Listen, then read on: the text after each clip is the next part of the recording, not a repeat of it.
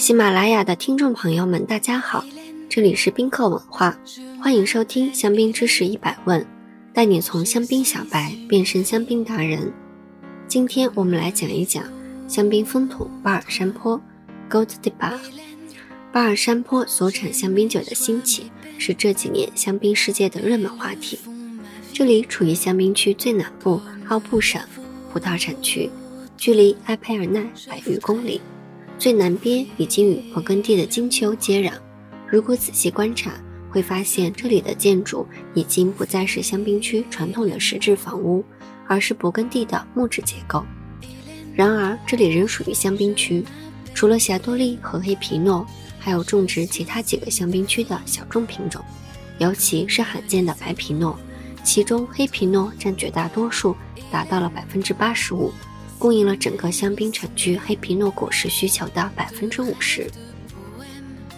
这里的山丘在侏罗纪就已形成，地下是大面积质地坚硬的石灰岩质土壤，偶尔混合了钙质粘土和石灰土。气候也与马恩省不同，冬季漫长而寒冷，夏季昼夜温差很大，白天酷热，夜间凉爽。如果仔细观察白丘葡萄园地图。会发现，在特鲁瓦中世界小城的西边，有一个特立独行的村落，叫做蒙格。它的特立独行不仅仅体现在远离其他巴尔山坡的葡萄产区，这里事实上在地质学上是白丘地图的衍生，土壤以白垩世土伦金时期形成的石灰质土壤为主。二百零八公顷的葡萄园有百分之八十九都种植了霞多丽，还有少量的黑皮诺和莫尼耶。这里出产的香槟清爽深邃，花香浓郁，偶尔带有饼干香气和矿物感。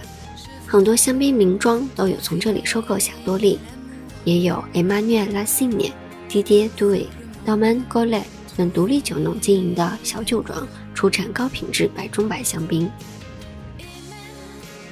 听完巴尔山坡的介绍，它的法语怎么念呢？Goat de Bar，Goat de Bar。Goat de Bar，你学会了吗？如果大家有关于香槟知识的小问题，欢迎在评论区互动，也可以关注宾客文化公众号，发现更多香槟的资讯。